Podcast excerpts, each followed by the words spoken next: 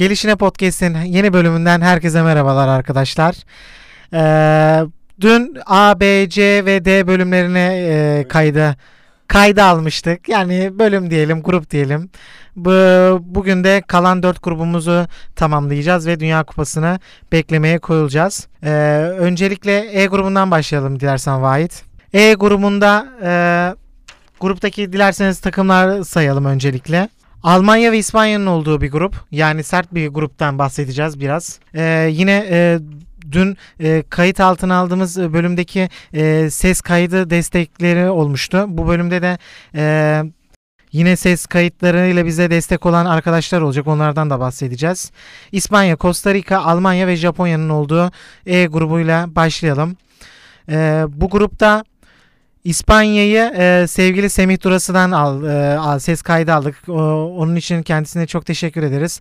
Yine Almanya'yı sevgili Alican Kutlu'dan e, dinleyeceğiz. Japonya ile alakalı da Furkan Buğra Yolcu'dan e, e, bize ses kaydı geldi ki e, yani çok fazla hani hakim olunan bir ülke olmadığı için onun bize verdiği destek çok önemli olacak bana kalırsa bu noktada. E, deyip e, dilersen yavaştan e, gruba geçelim. E, bu grupta tabii ki de lo, biz biraz daha hani üstün körü değerlendireceğiz. Yani çünkü elimizde çok e, daha detaylı yorumlayan arkadaşlarımız olduğu için biz biraz daha e, yorumlarımızı kısa tutacağız e, bu bölümde. E, İspanya ve Almanya'nın e, dominant gözüktüğü bir grup. E, bu grupla dair e, yani ilki ilk yani liderlik e, çok önemli mi ondan emin değilim. Yani gruptan çıkmak biraz daha hani önemli olacak. Tabii e, çaprazında e, Portekiz'in olması da yani işin rengini değiştiriyor. O gruptan mesela yani kim gelirse gelsin bu büyük oranda bu iki takımdan biriyle eşleşecek ki e, bu da yani çok önemli bir ülkenin çok erken bir zaman diliminde saf dışı kalacağı anlamına geliyor. E, İspanya ile başlayalım.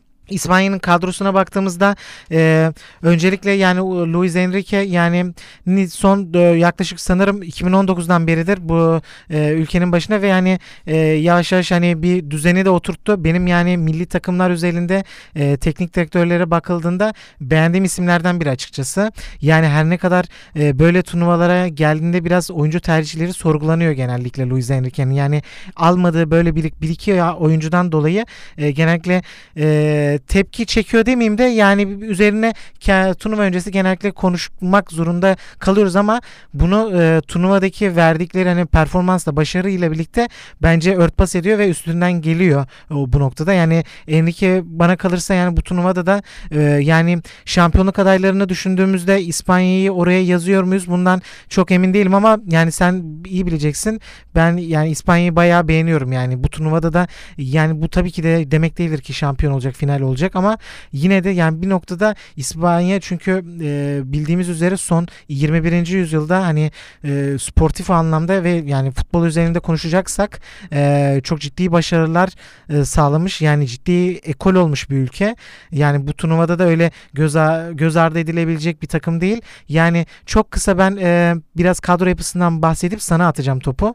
E, İspanya'ya dair yani bir tecrübelilerle gençlerin harmanlandığı bir takım. Yani onun biraz tabii Ramos'un tercih Ram, tercih edilmemesiyle birlikte Ramos için e, milli takım kariyeri bu noktada belki de tamamlanmış oldu. Ama yine de e, bu takımda çok önemli tecrübeli isimler var. Yani Carvalho'lu, Aspilicueta'sı, Sergio Busquets'i gibi oyuncuların yanı sıra tabii ki de yeni jenerasyondan Gavi'si, Pedri'si e, gibi e, ön tarafta da e, Sarabya'sı, Dani Olmos'u yine Ansu Fati yani bu turnuvada iyi, iyi, önemli iş yapabilecek bir oyuncu. E, Ferran Torres'i de buna katabiliriz. Ben muhtemelen direkt başlayacak bir oyuncu.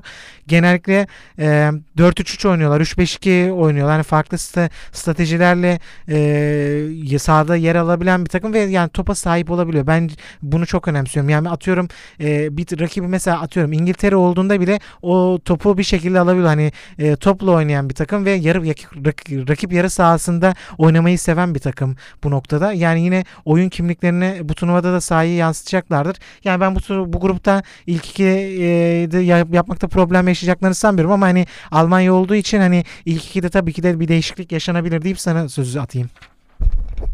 Olur. Sen gayet iyi özetledin ama şuradan değinmek gerekiyor. Mesela Semih'in kaydında kadro açıklanmadan Semih'ten resmi kadro açıklanmadan almıştık. Yani Semih'in ses kaydında bazı değişiklikler olabilir kadroyla alakalı. Hani bunu bir değinelim ilk başta söyleyeyim ben. Çünkü kadro yani biz ses kayıtlarını baş, toplamaya başladığımızda geç açıklandı. Yani eğer onu bekleseydik gerçekten çok zor olacaktı. Hani burada almadığı isimler üstünden gidebiliriz Luis Enrique'nin. Mesela David De Gea almadı. Tamam United'da ne kadar kötü bir sezon geçirse de David De Gea yok, Sergio Ramos yok. Hani bu takıma bizim ülke tabirimizde abilik yapabilecek bir isim yok. Bence David De Gea'dan hani o eleştirilebilir, olabilir. Ama ve lakin bence şey alma Sergio Ramos'u alması gerekiyordu Luis Enrique'nin. Bunu niye diyeceksin? Hani 36 yaşında Cesar Azpilicueta'yı bir şekilde oraya monte edebiliyorsak 33, 34 ya da 35 yaşında tam şu an yaşını hatırlamadım ama yani futbola göre yaşlı bir oyuncuyu olan Sergio Ramos'u oraya koymak gerekiyordu. Hani bu niye böyle diyorum? Ya bir yerde sonuçta bu genç oyuncular Pedro, Gavi yani Torres gibi genç oyuncuların bir yerde form olarak düşük yaş, yaşama ihtimali çok yüksek. En kötü yani son 16'da uzatmalarda bir pozisyon bulabilir ve hani orada yani futbolun psikolojisinden bahsetmek istiyorum birazcık da hani orada takımı toparlayacak yani lider özellikle bir oyuncular olabilir. Bu Sergio Busquets üstünde yapılabilir. Ama Sergio Busquets o kadar iyi lider bir oyuncu mu? O tartışılır biraz. Hani alıp takımı ileri taşıyıp yeri geldi mi tokatlayacak manada hani bu yani bu mecazi anlamda tokatlama ama yani o şekilde tokatlayacak ve takımı ayağa kaldırabilecek bir oyuncu var mı bu takımda? Ben göremedim hani. Hepsi daha sakin, sessiz oyuncular, genç oyuncular. Yani çok dişli bir, sert bir rakiple yan yana geldiklerinde bazen pisliğin e, pislik yapmak zorunda olan oyuncular olabiliyor. Hani bunların en başında Sergio Ramos bütün pisliği yapardı. Bütün negatif enerjiyi üstüne alıp takımı rahatlatabilirdi yani. Burada Pedro, Gavi var. O yanında kim oynayacak? Yani büyük ihtimalle Barcelona orta sahasıyla oynayacak. Rodri de var. Hani Rodri'yi de kesebileceğini düşünmüyorum ben Luis Enrique'nin. Aslında çok gerçekten yıllar önce Barcelona'nın oynadığı 4-6-0 tarzında da oynayabilirler. Bunu niye söylüyorum? Sergio Busquets, Pedri, Gavi, Rodri, Koke. Hani Koke'yi sağda da değerlendirebilir ekstra olarak. Bazen yeri geldi Atletico Madrid'de de sağ kanatta oynadı. Hani sağ iç baklava dilimini sağ içinde de oynadı diyebiliriz. Ama ve lakin İspanya bir şekilde geçen turnuvada hiç beklenmedik bir şekilde genç oyuncularıyla yarı final gördü son Avrupa Şampiyonası'nda. Hani orada çok etkili bir oyun oynadılar. Bu oyununu sahaya ne kadar yansıtabilirler onu kestireceğiz. Yani büyük ihtimalle gruptan çıkacaktır Almanya ile birlikte. Almanya maçı onların hani birincilik mi ikincilik mi olduğunu belli edecektir. Hani bu çok önemli deyip yani benim ekstra eklemek istediğim bir şey yok. Yani çok da uzun sen gayet güzel özetledin ekstra olarak. Ama yani Almanya maçı gerçekten çok etkili bir maç olacak. İkisi de mesela 2010 yılında Dünya Kupası'nda karşılaştılar. Yok Dünya Kupası'nda Hollanda ile oynadılar. 2008 Avrupa Şampiyonası'nda yan yana geldiler. Finalde karşı karşıya geldiler. Mesela o takımı İspanya arayacak mı? Tabii ki arıyor. Yıllardır arıyor. O jenerasyonu, Barcelona jenerasyonunu. Xavi'si, Iniesta'sı, Puyol'u, Pique'si, Sergio Ramos'u. Bak bir çırpıda 5 isim sayabiliyorum. Hani bir çırpıda bu kadroda 5 isim sayabileceğin o şeyde var mı? Enrique'nin alameti farikası da bu kardeşim yani, diyorum. Yani ben e, isimlere bakmaktansa Yok dediğin yani, çok iyi. E, yine de haklısın eleştirilebilecek oyuncu tercihleri var. Yani zaten kağıt üstünde de bunu sen güzel dile getirdin ama e, bu adam hani bunun altından kalkabiliyor. Diyeyim hani zaten Semih'in de e, çok güzel bir e, detaylı bir İspanya değerlendirmesi olacak. Dilersen e, tamam, ona pas atalım. Ondan sonra devam edelim. Semih Şimdi Semih Durası'nın İspanya ile hakkında görüşlerini dinleyelim. Şunu söylemek istiyorum tekrardan da. Yani Semih'in açıklamaları resmi kadro gelmeden önce biraz İspanyol basınının gazabına uğradı Semih diyelim ve Semih'i dinleyelim. Dünya Kupası'na çok az bir süre kaldı. Ben de İspanya'daki son durumu anlatacağım. İspanya'da neler beklemek gerekiyor bunlardan bahsedeceğim. Öncelikle David De Gea diyelim. Dünya Kupası'nda yer almayacak. 5 kaleci giremedi. Bu onun için büyük bir yıkım. Geçtiğimiz günlerde geniş kadro sızdırıldı İspanyol medyasında. Kadroda beklenen isimler var. Şaşırtan çok fazla isim yok. Abel Ruiz, Jeremy Pino, Brez Mendes, Alex Valde, Borja Iglesias gibi isimler de bu kadro içerisinde yer almaktalar. Tabii ki süre almaları çok da kolay değil bu isimlerin ama olmaları oldukça kıymetli. Hoca Luis Enrique'ye gelirsek Vicente Del Bosque'nin 2008'den 2016'ya kadar 8 sene milli takım çalışması sonrasında şu anda en uzun süre Enrique'ye ait 3 yıldan beri devam ediyor hocalığına milli takımda. Bu süreçte takımın yaşadığı kabuk değişimindeki başrol isim Luis Enrique. Bundan dolayı altın jenerasyondan da çok uzak bir İspanya var. Kabuk değişimi yaşıyorlar. Bu da Enrique'nin Aragones kadar, Del Bosque kadar yüksek bir puan ortalaması sahip olmamasının en büyük etkeni. Ama yine de şu andaki gelişimi hiç de fena değil. Son olarak Uluslar Ligi'nde Portekiz, İsviçre, Çekya grubunda liderdi İspanya. Bu süreçte Portekiz deplasmanda yendiler. Daha geriye gidersek bir sene önce, bir sene önceki Uluslar Ligi'nde yarı finalde İtalya'yı yendiler. Finalde Fransa'ya kaybettiler 2-1 ile. Çok kötü bir şekilde kaybettiler. Şu andaki yapıya gelirsek 4-3-3'lü bir yapı var. İdeal 11'leri de şu şekilde. Kalede Unai Simon, sol bekte Osegaya, sol stoper Pau Torres, sağ stoper Hugo Guillamon, sağ bek Carvajal, dörtün önünde Rodri, sol işte Carlos Soler, Sağ içte Koke, sol açıkta Pablo Sarabia, sağ açıkta Ferran Torres, ileri uçta ise Alvaro Morata.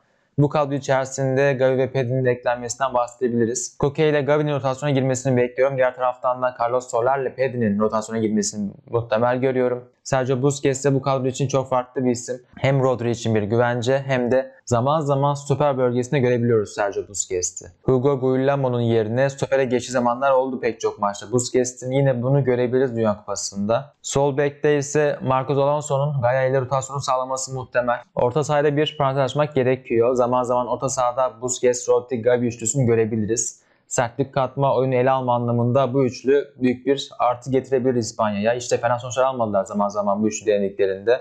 Yani Busquets, Rodri, Gavi'yi görme ihtimalimiz de yüksek. Ancak bunu bazı maçlarda ve bazı bölümlerde görmemizi ben bekliyorum. İspanya'nın grubuna gelirsek grupta Costa Rica, Almanya, Japonya yer almakta. İspanya ve Almanya elbette bu grubun favorisi. Ama Costa Rica ve Japonya'da bu tip kupalarda beklenmedik puanlar almayı seven takımlar. İspanya'nın gruptan çıkmakta sorun yaşayacağını pek sanmıyorum. Almanya diğer takımlara puan kaybı yapabilir bu grupta. Ama muhtemelen İspanya'yı lider görebiliriz. 7 ya da 9 puanla lider çıkabilirler. İspanya E grubunda e grubunun birincisiyle F grubunun ikincisi son 16'da karşılaşacak. F grubunda Belçika, Hırvatistan var. Bu iki takımdan birinin gelmesi İspanya için kötü bir senaryo olmayacaktır. Elbette zor rakipler ama bir Fransa değil, Arjantin değil. Burada İspanya'nın lehine bence en iyi senaryo şu olacak. E grubunu ikinci olarak tamamlarlarsa son 16'da Belçika ya da Hırvatistan gelecek. Kazanırlarsa en zor rakip çeyrek finalde gelme ihtimalleri olarak Portekiz. Yani eğer E grubunu ikinci sırada tamamlarsa İspanya çeyrek finalde Brezilya'dan kaçmış olacak. Tabii ki ideal sonuçlara göre bu şekilde söylüyoruz. Brezilya ile son 8'de karşılaşmak istemezsiniz. E grubunu ikinci sırada tamamlaması daha büyük bir avantaj yaratabilir onlar adına. Böylelikle Portekiz'de karşılaşmış olurlar ve Portekiz'de daha başa baş maç oynarlar. Ve son dördü görme ihtimalleri de oldukça yükselmiş olacaktır. O yüzden E grubunda İspanya'nın ikinci olması daha mantıklı bir şey olabilir İspanya'nın geleceği açısından.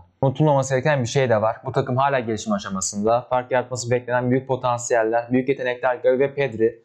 Bu iki oyuncu henüz 20 yaşında bile değil. Beklentiyi de buna göre ayarlamak gerekiyor. Tamam Euro 2020'de yarı final gördüler. Uluslar Kupası'nda finalde Fransa'ya kaybettiler. Son Uluslar Ligi'nde gruptan lider çıktılar ama Dünya Kupası tecrübesi farklı bir şey. Ve bu kadronun içerisinde de Dünya Kupası tecrübesi olan az insan var. Yani bu takımın kırılma anlarında takıma galibiyet getirecek isimler çok fazla büyük tecrübe sahip olmayan isimler. O yüzden burada tecrübeli isimlere çok büyük iş düşüyor. Busquets, Carvajal, Koke, Rodri gibi isimler takım motivasyonu yükselmek zorundalar ve baskıyı da azaltmak zorundalar. 2010 Dünya Kupası'ndan bugüne kalan kadro içerisinde yer alan iki isim kaldı. Sergio Ramos ve Busquets. Onlara çok büyük bir iş düşüyor bu Dünya Kupası'nda. Bu takımın gençliğinden dolayı sanki biraz problem yaşayabilirler gibi geliyor bana. Kırılma anlarında iyi sonuçlar alamayabilirler. Bu da bazı maçlarda zorlanmaları beraberine getirebilir. Ben son 8 görmelerini bekliyorum ve Portekiz'le de eşleşirlerse daha iyisi yaşanabilir. Ancak yarı final ve ötesini görmeleri çok çok düşük bir ihtimal gibi gözüküyor bana. O yüzden son 8'i görmeleri bence bu turnuvadaki iyi senaryo olabilir İspanya açısından.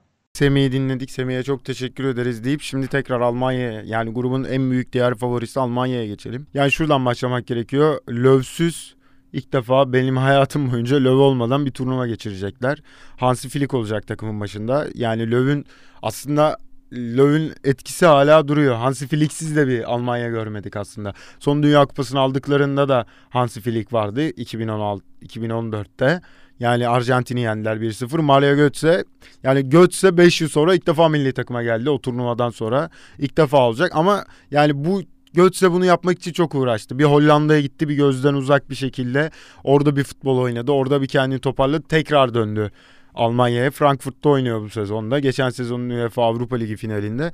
Hani Götze'nin şöyle bir şey olabilir. Sahaya girdiğinde mesela Arjantin'le oynasalar bir yerde Almanya Arjantin hani Götze sonradan oyuna girdiğinde bence hani o finalde kaybetmiş oyuncuların çoğu yok takımda bazıları. Çok önemli Higuain yok mesela. Agüero yok. Ama Di Maria var, Messi var. Hani bir Götze'yi gördüklerinde az önceki bahsettiği psikolojik etki burada başlayacak. Ha burada oyun olarak bence İspanya kadar topa sahip olan bir oyun oynayabilecek mi Almanya? O çok tartışılacaktır. Çünkü Neuer'in kaledeki etkisiyle birlikte hani topa onun da bir sağlık kanser teşhisi konuldu kendine. Şuradan bahsedeceğim hani Neuer'de. Neuer çok özgüven verip hani takımı öne taşıyabilen bir oyuncuydu. Rakip yarı sahada oynayabilen bir oyuncuydu. Ama bu sefer Kroos da Kroos zaten kendi milli takımı bıraktığını açıklamıştı ama hani belki bu Dünya Kupası özelinde ikna edilebilirdi. Zaten sakat olduğu için de hani kadroda olmadı çok genç bir oyuncu Mokoko da gelecek. Yani ekstra bir motivasyonla gelecektir. Hani genç bir oyuncu. Aslında Almanya hep bunu yapıyor. Çok genç oyuncuları da oluyor. Mesela Müller gibi, İlkay Gündoğan gibi, Rüdiger gibi çok nasıl diyelim tecrübeli oyuncuları da oluyor. Hani bunu harmanlaması dünyada en güzel yapabilen takımlardan biri zaten eğer bir Almanya bir turnuvada varsa en büyük favorilerden biri her zaman odur. Kaçırmadığı Dünya Kupası galiba yok Brezilya ile birlikte. Hani 3 kere mi 4 kere mi? Ya 3 ya 4 kere Dünya Kupası kazandı. Yani ya yanlış hatırlıyorsam çok özür dilerim. Yani burada mesela İlkay Gündoğan'ı oynatabilecek mi? Yani direkt hani sahaya sürüp İlkay bu takım senin eserin. Hani senin eserin derken senle birlikte bu takımı dizayn edeceğiz. Bir şekilde sen bu takımın kaptan olacaksın. Orta sahadaki maestrosu olacaksın ve ileri taşıyacaksın diyebilecekler mi? Hani çünkü İlkay'ın eğer il, öyle bir İlkay Hansi Flick öyle bir İlkay'ı tercih ederse sahada mesela İspanya maçı çok değişik bir maç olacak. İkisi de topa sahip olma oyunu oynayacak. Çünkü İlkay'ın bir Manchester City ile Guardiola ile oynadığı bir oyun var. Yani bu oyunu yaratan bir isim. Yani Luis Enrique'nin de Barcelona'sında neler yaptığını hatırlıyoruz. O Guardiola'dan gelen bir şeyi kendine ekstra farklı oyun anlarıyla değiştirmiş bir teknikte adam. Ama Hansi Flick Almanya böyle bir oyunu oynayacak mı? Almanya her zaman tabii ki yarı rakip ceza sahasında oynayan bir takım. Hani çok belirsiz benim için Almanya. Herkes Almanya'yı övüyor. Hani Almanya tabii ki doğal favoridir. Ama ben çok bilmiyorum ya. Çünkü çok net bir forvetleri var mı? Çok şu, şuraya baktığında çok net bir forvet görüyor musun? Safkan görünmüyor. Yani Safkan bir 9 numara ne bileyim hani bir Agüero bir Higuain bir Forlan gibi ya da Uruguay'ın forvetleri Suarez, Cavani gibi net bir forvet olmadığı için aslında bunlar da 4-6-0 ya da satte 9'lu bir oyun oynamalara çok müsait. O benim anlatmak istediğim şey aslında buydu sabah beri.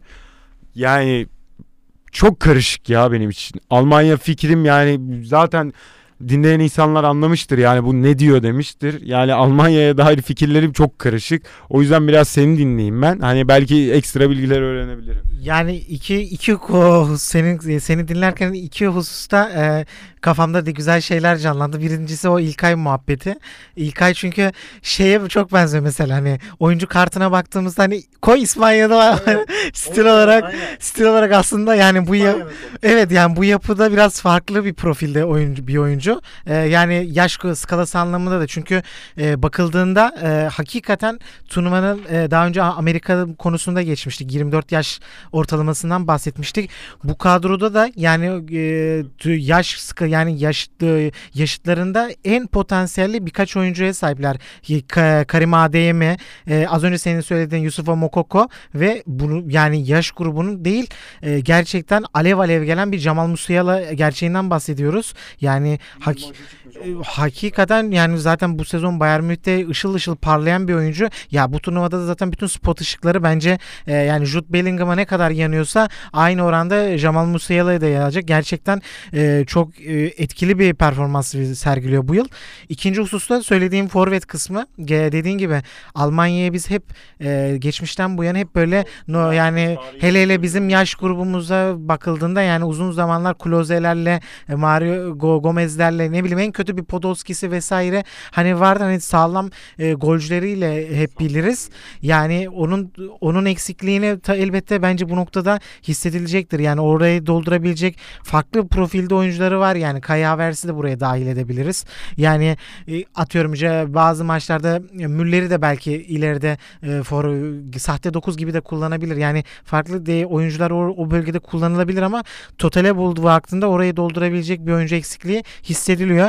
E, turnuvaya yani e, baş hani nereye varabilir bu Almanya de diyecek olursan yani Almanya Almanya ile alakalı e, farklı görüşler hakim. Yani ben e, ben e, bu turnuvanın yani ağır favorisi ağır favorilerinden biri olarak görmüyorum Almanya. Yani e, bir eş, çeyrek final eşleşmesinde hani elenme ihtimalleri bana kalırsa yüksek. Yani biraz rakibin durumuna göre çok e, gerçekçi olabilir. Yani bir Portek Portekiz grubundan gelecek e, bu rakiple eşleşecek. Yani olası bir e, atıyorum Almanya grupta 2 olur Portekiz karşıdan 1 olarak gelirse yani atıyorum bir Portekiz Almanya eşleşmesinde ben her şeye rağmen Portekiz kadrosunu daha bir komplike olarak görüyorum. Bir de şöyle bir, bir de şöyle diyelim birinci bitirdi. Tamam mı? E grubunun birincisi F grubunun ikincisiyle eşleşecek. Yani ya doğal olarak seyrederse ya Belçika ya Hırvatistan'la eşleşecek. Bu da çok tehlikeli. Hani birinci de bitirse. Biri son dünya şampiyonu, e, son finalist Dünya Kupası'nda. Biri de kadrosuyla sürekli performans beklenilen o da son Dünya Kupası üçüncüsü Belçika. Bu da çok tehlikeli aslında. Hani bir de bitirsen çok Portekiz hani Portekiz taraf ikinci bitirirsen Portekiz tarafıyla eşleşeceksin. Bir bitirirsen Hırvatistan Belçika gibi bir Avrupa gediklisi bir takımla eşleşecek. Yani o, o, o maç gerçekten yani İspanya ile oynanacak maç gerçekten çok e, kritik olacak. Yani o noktada e, o kay, kaybı olan takımın hani çaprazında hani hangi takımı tercih edecek bir genellikle böyle iki tane baba takımın baba ülkenin e, aynı grupta olduğu e, fazla grup yok. Genellikle hani bir tanesi çok baskındır veyahut da çok çok dengeli dört takımın olduğu gruplardan söz edilebilirken burada iki takım gerçekten çok fazla sivriliyor. Yani Almanya'ya dair e, benim hani bu turnuvada bir yarı final görebil ya yarı finali görürlerse bence sürpriz olur. Yani Almanya'ya karşı normalde bunu söylemek yani tarihini düşündüğümüzde çok kolay bir şey değil ama Almanya bir geçiş sürecinde yani bazı oyuncuların e, bazı oyuncuların artık son turnuvası olacak e, ve e, çok potansiyelli oyuncuları da çok çok henüz yolun başında. Yani bundan ve e, mesela 5 yıl aradan sonra e, dönen Göste gibi oyuncuların da oldu. Yani enteresan bir ya, oyuncu grubuyla bu turnuvaya geliyor. Ama yani dediğim gibi e, esas favori değil yani Almanya. Belki de bu onları olumlu da etkileyebilir. Yani bir noktada hani beklentinin normalde Almanya ismi geldiğinde genellikle yani bir yarı final e, beklentisiyle gene bu turnuvalara katılan bir ülke. Ama bu turnuva üzerinden bundan ben ya benim kişisel görüşüm söz edemeyiz. Yani bu noktada bence iyi değerlendirdik. Ya Alican sevgili Alican Kutlu da e, bizim için Almanya'yı değerlendirdi. Dilersen o e, izleyici dinleyicilerimiz e, Alican'ın da yorumlarını dinlesinler. Biz sonra tekrardan devam edelim. Selamlar ben Alican. Almanya'nın Dünya Kupası kadrosu açıklandı doğal olarak ve bu kadroda bazı sürprizler var. Öncelikle Marco Reus'un düzenli olarak Dünya Kupası'nı kaçırması artık bir tesadüf değil, e, bir gerçek oldu açıkçası üzücü bir şekilde. Marco Reus tekrardan Dünya Kupası'na katılamıyor. Bunun dışında e, Hummels'in e, kadroya alınmaması önemli bir nokta aslında konuşmamız gereken. Çünkü savunma anlamında Almanya'nın genel olarak zayıf oldu ve Hummels'in de çok hala yeterli bir seviyede, dünya uluslararası seviyede de ortalamanın üzerinde performans göstermesi, Almanya milli takımında da tecrübesinin olması onu çok değerli bir isim olarak aslında e, kılıyor ama kadroya alınmadı. Bunun dışında e, Werner'in sakatlığı var. Bu sebeple de kadroda olmaması gol yollarında Almanya için önemli bir eksiklik. Hatta e, hücumda hücum hattında, forvet hattında Almanya'nın e, yaşadığı eksiklikler sebebiyle Werder Bremen'in daha bu sene e, Bundesliga'ya tekrar çıkmış Werder Bremen'in golcü oyuncusu Füllkrug'un kadroya katılması e, formda olması sebebiyle aslında ilginç geldi bana. Bunun dışında tabii bir öne çıkan noktada Mukoko'nun kadroya alınması, milli takıma çağrılması, Dünya Kupası'na gidecek olması. Bu da e, onun e, sene sonunda, sezon sonunda e, sezon sonunda e, bitecek sözleşmesini e, ve oyuncunun kendisini çok daha değerli yapıyor doğal olarak. Bu ilk nokta aslında kadro anlamında. E, gruptaki şansını değerlendirecek olursak grupta İspanya, Japonya ve Costa Rica ile E grubunda Almanya bulunuyor. E, gruptan çıkma şansı kağıt üzerinde aslında yüksek tabii ki İspanya ile birlikte ama şöyle bir durum da var. Turnuvanın e, turnuvadaki ilk maçı Almanya'nın Japonya'ya karşı. Daha sonra İspanya'ya karşı oynuyor ve en sonunda Costa Rica ile oynuyor Almanya ve bildiğimiz gibi hani e, turnuvanın ilk maçında Japonya'ya karşı bir galibiyet almak zorundalar. Çünkü olası bir İspanya'ya karşı e, yaşayacakları puan kaybı sonrasında Costa Rica'yı yenerek gruptan çıkmaları muhtemel ama Japonya'ya karşı bir bir ya Japonya'ya karşı berabere kalırsa Almanya ya da bir mağlubiyet alırsa sürpriz bir şekilde oradan toparlama şansı çok daha zor olacak. Özellikle İspanya'ya karşı ikinci maçta oynayacağını da göz önünde bulundurursak. Yani kağıt üzerinde yüksek Japonya'yı yenmesi de çok yüksek bir ihtimal ama orada ilk maçta yaşanacak olası bir puan kaybı e, Almanya'nın gruptan çıkmasını bayağı zorlaştıracaktır diye düşünüyorum açıkçası. Daha sonra özel bir takım olarak değerlendirebilir miyiz sorusunu.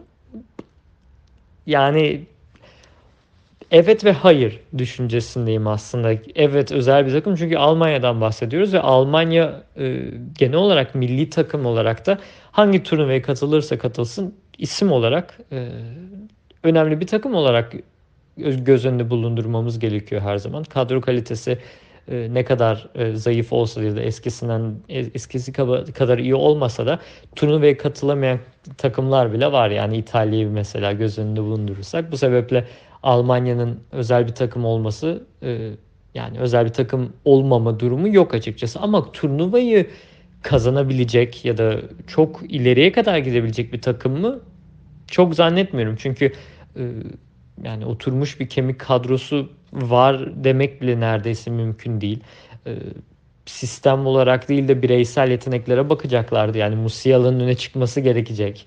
E, savunma anlamında İspanya'ya karşı oynayacakları maç aslında çok önemli bir test olacak. Çünkü İspanya'yı yenerlerse Almanlar aslında e, turnuvada söz sahibi olabilir olabileceklerini kanıtlarlar aslında ama diğer taraftan İspanya atıyorum 3-0 3-1'lik gibi biraz daha e, beklenilenden ağır bir mağlubiyet alırlarsa da e, tamam demek ki olmayacak bu sene diye düşünceye de varmamız mu- muhtemel açıkçası.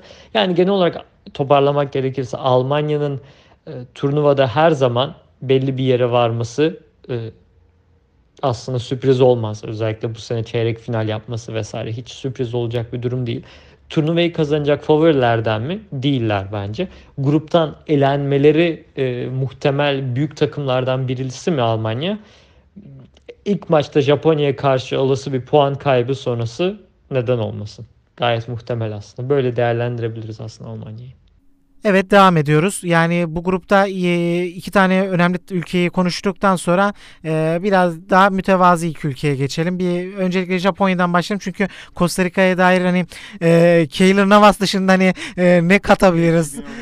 Aynen yani e, daha geç geçmişte katıldıkları bir Dünya Kupası'ndan da hatırlıyoruz. Hani çok hakim olduğumuz bir ülke değil. Hani oyuncu grubu olarak da hani çok yüksek profilli oyunculardan da söz edemeyiz. Yani büyük ihtimalle bu grupta yani dördüncü olacaklar. Yani tüm turnuvaya bakıldığında en düşük profilli ülkelerden biri. Japonya'ya dair yine e, oyuncu grubu üzerinden e, gitmek gerekiyor. Bu noktada yani e, bir sevgili Furkan Buğra Yolcu'dan da bir ses kaydı aldık. Hani ikimizin kısa değerlendirmelerinden sonra daha detaylı bir şekilde ondan da dinleyecek e, dinleyiciler. E, bu noktada Japonya ile alakalı yani e, uluslararası oyuncu belli başlı uluslararası oyunculardan bahsedebiliriz. Yani ben e, kadrosuna baktığımda e, elbette bizim bir Arsenal'in oyuncusu olduğu için Tomiyasu'yu zaten yakından tanıyoruz. Onun dışında e, yani dediğim gibi benim esas e, dikkat çekeceğim oyuncu Hidamasa Morita olacak. Yani e, Fenerbahçe'de Vitor Pereira'nın da e, bu oyuncuyu Fenerbahçe'ye getirmek için çok uğraştığını hatırlıyoruz yani özellikle yaz döneminde hani hatta Crespo'nun vesaire e, transferi Kim Min-jae'nin olduğu transferde yani Vitor Pereira'nın o, o dönem Portekiz'de çalıştığı dönemde hani gerçekten yakından takip ettiği bir oyuncu olduğu söyleniyordu. O dönem olmamıştı. E, bu sezon yani özelinde Sporting Lisbona gibi ciddi bir takıma transfer yaptıktan sonra o takımda da direkt 11'e monte oldu ve yani ben e, yani tabii ki de uzun şey yani her hafta Portekiz açıp izleyen izlemiyoruz ama e, yani yine de 呃 iyi kötü hani bir takip takip ediyoruz hani o ligleri de hani e, şey üstün körü de olsa takip ediyoruz ve çok dikkat çekici performansları var Hidemasa Morita'nın. Ya bu turnuva üzerinde bence e, bu oyuncu grubunda en dikkat çekici oyuncu bana kalırsa. Yani onun performansını çok dikkatli e, dikkatli takip edeceğim. Yani bu iki takımı e, zorlayabilir mi bence sorusu sorulmalı. Yani İspanya ile Almanya'ya bir zorluk çıkarabilir mi sorusunda da e, ben yani bu grupta İspanya'yı lider görmemin yani lider olacağını düşünüyorum açıkçası. Öyle başlayayım.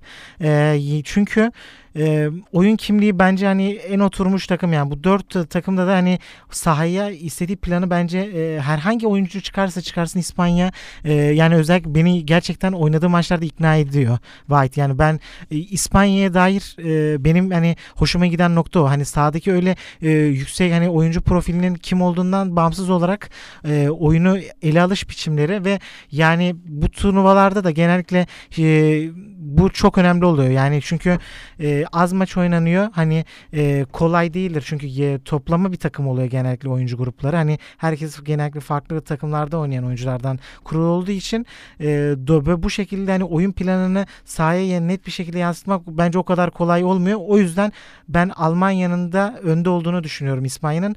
E, ben e, Japonya özelinde Almanya maçına dikkat çekilmesi gereken maçın o olduğunu düşünüyorum. Yani Japonya'nın bir şekilde Costa Rica'yı yenebileceğini hani ve ikincilik için yani o maçı kazananın e, biraz ikinciliğe aday olduğunu hissediyorum. Diyeyim sana sözü bırakayım. Yani sen oldukça iyi özetledin. Yani burada ahkam kesecek bir değilim. Jap İstersen e, sana hani Tomiyasu'yu konuşarak bence tamam. Yani Tomiyasu'nun Tomiyasu için özellikle Japonya'yı izleyeceğiz. Hani merak ediyoruz ne yapacak, nasıl bir oyun sergileyecek diye. Ama yani bence benim duyduğum kadarıyla duran toplarda iyi bir takım Japonya galiba. Hani bunun etkisini çok kullanacaktır. Bak bunun etkisini nerede kullanacağını söyleyeyim mi sana? İspanya karşısında. Niye? İspanya boy olarak küçük bir takım. Gavi'si, Pedri'si, Cesar Azpilicueta'sı bir orada Sergio Busquets çok uzun. Hani orta sahada anlamında. Koke de kısa bir oyuncu. Onun bile direkt oynayacağı şüpheli yani. O Sergio da tabii yani o da net bir oyuncu değil. Ber, belki Rodri dahil Yani tamam Rodri olarak Rodri tarif ettik ama genel olarak kısa bir takım evet. İspanya. O yüzden mesela İspanya maçında İspanya'ya zorluk çıkarabilirler. Tam senin zıttın olarak gene yine konuşuyorum. Yani Almanya bir şekilde Japonya'yı yenebilir. Alman Japonya 2. Dünya Savaşı. Ben yine farklı yerlerden baktım pencereye. Ya da Birinci Dünya Savaşı. Yok Birinci Dünya Savaşı'nda Japonya yok. Japonya ne alakası var Birinci Dünya Savaşı? Kendi kendim ampul...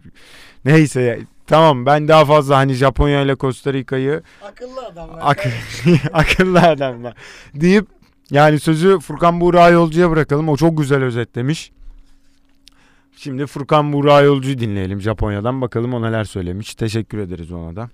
Herkese selamlar ben Furkan Buğra Yolcu. Bu kayıtta sizlere Japonya'nın Dünya Kupası kadrosunu ve Dünya Kupası'ndaki durumunu anlatmaya çalışacağım. Japonya'nın kadrosu açıklandığında genel olarak yerel medyada konuşulan durum işte Celtic'te çok iyi işler yapan Kyogo Furuhashi ve Reo Hatate'nin yine Vissel Kobe'nin ligde kalmasında bence payı olan Yuya Osako'nun olmamasıydı. Herkes bunları eleştirmişti. Ancak hocaları bir sistem oturttuğu için net bir forvetten ziyade biraz daha ön alanda gezen hani net bir santrafor değil de biraz daha forvetimsi işte 10 numara gibi oynayabilen kanatları açılan yani kimler gibi dersek Celtic'in oyuncusu Daisen Maeda, Takuma Asano yine işte Ritsu Doğan gibi isimleri, Ayase Oeda gibi isimleri sayabiliriz. Bu tarz isimleri tercih ettiği için bu isimleri almadı. Ki zaten Furuhashi'nin de alınmamasını ben biraz haklı bulabiliyorum. Çünkü milli takım performansı ve sistem oyunları çok iyi değildi. O yüzden şu an düşünmedi ama diğer kupada muhtemelen olacaktır. Zaten Japonya'nın orta sahasındaki o yaratıcı isimler ve tempolu isimler bu ön hattı biraz daha besleyecektir. Burada da işte Daichi Kamada gibi, Takuma Minamino, Takefusa Kubo, Junya Ito gibi isimler farkını gösterecektir. Hani ön hattı ve merkezi yine savunması çok iyi. Japonya'nın genel olarak eleştirilen en büyük tarafı ya da yetersiz gözüken tarafı ise kale tarafı olacak. Çünkü kalede bu sene Japonya'da küme düşen Shimizu'dan Gonda var. Yine yılların kalesi bizim çoğu spor severin tanıdığı Elji Kawashima var. 38-39 yaşına geldi artık. Kariyerinin son dönemecinde hatta bence bitti diyebiliriz. Bundan sonra muhtemelen bırakacaktır. Ve Centurion'den Daniel Schmidt'i aldı hoca. Tabii onların şansları çok yüksek değil. Kale tarafı biraz eleştirilecek ama savunmada işte herkesin tanıdığı Tomiyasu, yine Kou Itakura, Stuttgart'ın savunması Hiroki Ito, Hiroki Sakai gibi isimler var. Ve genel olarak ülkemizde de herkesin bildiği ve şu an Tokyo'da oynayan Yuto Nagatomo da yine 35 yaşında olmasına rağmen kadroya çağrıldı. Bu sene Tokyo'da düzenli oynamıştı zaten. Yani kadrosu genel manada beklediğimiz gibi sadece bir ekleme yaparsak Huddersfield oyuncusu Yuta Nakayama geçen hafta çapraz bağını kopardığı için kadrodan çıkartıldı bir savunma oyuncusu. Onun yerine ise hoca ilginç bir şekilde bu sene Shona'nın ön plana çıkan Shuta Machino'yu kadroya dahil etti. O bir forvet oyuncusu. Yani bir savunmacı çıkarıp bir tane forvet eklediler kadroya. Bu da herkeste konuşulan durum şuydu. Acaba Japonya üçlü sistemde mi oynayacak? Çünkü öne bir forvet gelince üçlü savunmaya uygun isimler de var aslında kadrolarında. O yüzden üçlü sistem mi göreceğiz diye bir konuşma geçti herkes içinde. Özellikle Japonya medyasında. Gruptaki şanslarına gelecek olursak ya grupları biraz zor tabii ki çünkü Almanya, İspanya gibi bu kupanın direkt doğal favorileri var ve Costa Rica herkesin bence yabana attığı ancak fiziksel olarak sert ve hani dayanıklı dirençli bir takım olacaklar. O yüzden Japonya'nın gruptaki şansını ben çok yüksek görmüyorum. Ancak grupta ezilir de diyemem çünkü genelde kadrosu Almanya'da ya da Avrupa'nın iyi liglerinde oynayan ve tempolu futbola alışkın bir takımlar. Bu tempoyla ve dirençle belki grupta Costa Rica'yı yenebilip yenip ya da İspanya tarafına da bir oyunu kitleyerek biraz daha durgun oynayarak İspanya'dan da puan alabilirler. Ama ben gruptan çıkabileceklerini çok düşünmüyorum. Çıkarsa da çok büyük sürpriz olur mu? Bence çok büyük sürpriz olmaz ama genel manada turnuvaya keyif katacak iyi bir ekip olacaklardır. Yani Japonya zaten özellikle Asya ülkeleri özel takımlar bence çünkü turnuvaya gelirken hem takımlar hem oyuncular ve taraftar tarafı da bence Japonya'da yine Kore'de gibi ülkelerde taraftarlar çok etkili. Çünkü biz hep sosyal medyada görüyoruz işte maç sonrasında Japon taraftarların tribünü hep beraber organize bir şekilde temizlediğini hani nasıl bulduysan öyle bırak mantığıyla çok değerli işler yapıyorlar. Bu da tüm tribünlere örnek olmalı zaten. Ya muhtemelen bu Dünya Kupası'nda yine göreceğiz. Japonya maçlarından sonra yine tribünlerin temizlendiğini, taraftarların gayet düzgün bir şekilde ve organize bir şekilde işler yaptığını göreceğiz. O yüzden Japonya turnuvaya taraftarıyla, oyuncusuyla ve oyunuyla keyif katacak bence. Yani kupayı kazanma şansları tabii ki de çok çok düşük bir ihtimal çünkü kupanın çok net favorileri var. Ancak Japonya oynadığı oyunla kupaya keyif katacaktır. Japonya tarafında benim hani daha doğrusu bu işlere merak salan insanlarımızın izleyebileceği 4-5 isim önermek istiyorum. Herkesin dikkatle izlemesini önereceğim 4-5 isim olacak. Bunlardan ilki Hiroki Ito. Stuttgart'ın stoperi aynı zamanda sol bek de oynayabiliyor. Ben onu Japonya 2. liginde Jubilo Iwata'da oynarken izlemiştim. Çok beğendiğim ve raporunu yazdığım bir isimdi. Zaten ondan 6 ay sonra Stuttgart kiraladı. Bu sene de bonservisini aldı. İşte bu turnuvada hani zaten çoğu Japon oyuncu bu turnuvayı bence bir merdiven olarak görüyordur. Çünkü burada yapacağı ekstra performansla her oyuncunun bir tane daha iyi bir kontratı olabilir. Çoğu oyuncu yükseliş aşamasında buradaki performansı tekrar kariyerini bir tık üste çıkartabilecek isimler de mevcut. Bence Hiroki Ito da onlardan biri. Yine orta sahada Hidemesa Morita var. Sporting Lisbon'un ki bu yaz Türk takımlarıyla çok anıldı. Onu önerebilirim herkesin izlemesini. Çünkü gerçekten çok çalışkan ve merkezde çoğu işi yapan bir oyuncu. Hani Türk takımlarımız bunu alamadı ama Yine bütçesi olan takımlarımızda Almanya 2. liginde oynayan Fortuna Düsseldorf'un oyuncusu yine Dünya Kupası kadrosunda yer alan Ao Tanaka'yı dikkatle izleyebilirler. Ha Morita'nın birebir benzeri aynı rollerde oyuncu. O da çok değerli bir isim olacağını düşünüyorum ben Japonya kadrosunda süre bulursa eğer. Benim en çok hani bu turnuvada renk katacak ya da öne çıkacak isimse bence şu an Brighton'da oynayan, İngiltere'de oynayan yani Kaoru Mitoma, Kawasaki'nin yaklaşık 2 sene önceki şampiyonluğunda çok değerli işler yapmıştı. Bir kanat olmasına rağmen çok iyi skor katkısı ve oyun katkısı vardı. Yani skordan ziyade oyuna çok iyi etkisi vardı. Kanat ama merkez gibi oyun kuruyordu. Tekniği çok iyi. Zaten geçen sene Union San Giloa'da biraz kendini gösterince bu sene Brighton'a geldi. Brighton'da da oynuyor. Futbol severlerin ben Kaoru Mitoma'yı dikkatle izlemesini istiyorum. Zaten o kendisini fazlasıyla gösterecektir. Genel manada Japonya değerlendirmem böyleydi. Hani gruptan çıkmalarını çok beklemiyorum. Benim için sürpriz olmaz ama yani iyi bir oyunla çık- çıkabilirler ancak gruptan çıkmaktan ziyade bence gruba her yönüyle hem taraftarıyla hem oyunuyla keyif verebileceklerdir. Tabii oyunları biraz sıkıcı gelebilir çünkü hocaları biraz daha durgun oyunu tercih ediyor. Oyunları sıkıcı gelse de bence çoğu maçı kafada kafaya götüreceklerdir. Sonunda kalite biraz belirleyebilir. Keyifli takım olacaklarını düşünüyorum. Umarım bu kayıt da sizlere faydalı olmuştur. Yine turnuvada da farklı ses kayıtlarıyla ya da podcastlerle sizlerle beraber olacağız. Dinleyenlere keyifli dinlemeler diliyorum. Görüşmek üzere. Evet Furkan'ı dinledik. Furkan'a çok teşekkür ederiz deyip F grubuna geçelim. Hani bu podcast'te E ile F'yi değerlendireceğiz. Diğerinde de G ile H'yi değerlendireceğiz. F grubunda Belçika, Kanada, Fas, Hırvatistan var. Son dünya şampiyonu üçüncüsü, son dünya kupası finalisti ve tarihinde ikinci kez katılan Kanada ve ekstra olarak Afrika takımı olarak Fas var. Yani çok değişik bir takım grup aslında. Ölüm grubu denilebilir mi? Hani birazcık denilebilir. Bunun sebeplerinden biri Fas'ın çok etkili oyuncular sahip olması. Ha bir de şuna değineceğim Fas'la ben. İstiyorsan ilk Fas'la başlayalım. Direkt ya da vazgeçtim Belçika ile başlıyoruz tamam. Çünkü şey diyecektim ya Hakim Ziye Ya gir kardeşim ya. Podcast bizim istediğimiz takım. yok şey Hakim Ziye takımı bıraktı milli takımı sonra tekrar geldi yani. Ona biraz şey yapacaktım. Neyse Belçika ile başlayalım. 2010 yılından beri kendi adıma konuşuyorum. 2010 yılından beri bütün turnuvalarda Avrupa Şampiyonası, Dünya Kupası dahil Belçika'yı tutuyordum. Bu turnuva bıraktım. Bunun sebebi şu.